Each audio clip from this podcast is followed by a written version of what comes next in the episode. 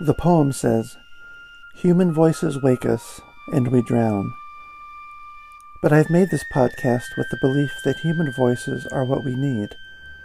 And so, whether from a year or 3,000 years ago, whether poetry or prose, whether fiction or diary or biography, here are the best things we have ever thought, written, or said.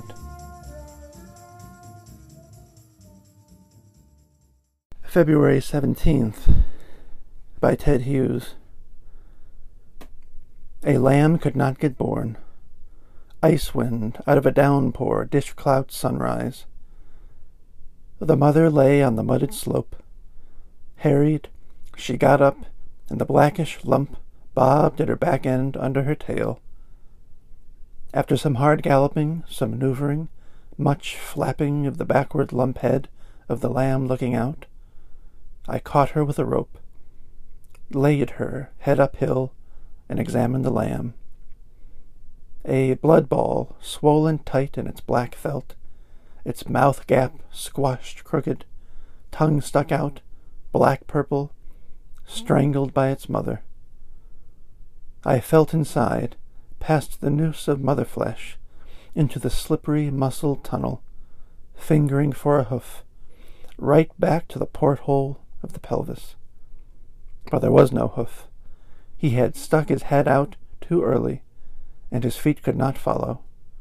He should have felt his way tiptoe, his toes tucked up under his nose, for a safe landing. So I kneeled, wrestling with her groans. No hand could squeeze past the lamb's neck into her interior to hook a knee.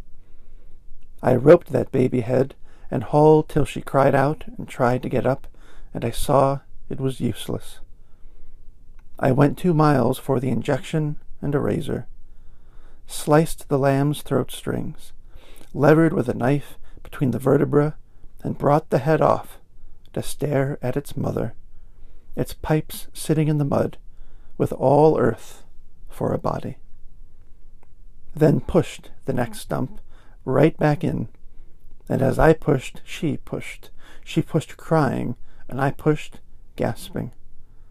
And the strength of the birth push and the push of my thumb against that wobbly vertebra were deadlock, a to-fro futility till I forced a hand past and got a knee. Then, like pulling myself to the ceiling with one finger hooked in a loop, timing my effort to her birth push groans, I pulled against the corpse that would not come till it came, and after it the long, sudden, yolk yellow parcel of life, and a smoking slither of oils and soups and syrups, and the body lay born beside the hacked off head.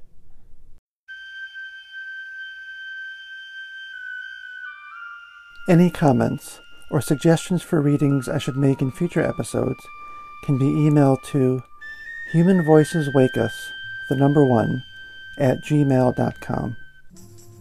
Links to each work used in this episode can be found in the episode description. If you enjoy Human Voices Wake Us, you can subscribe wherever you find your podcasts. The music here is Duke Ellington's Arabesque Cookie.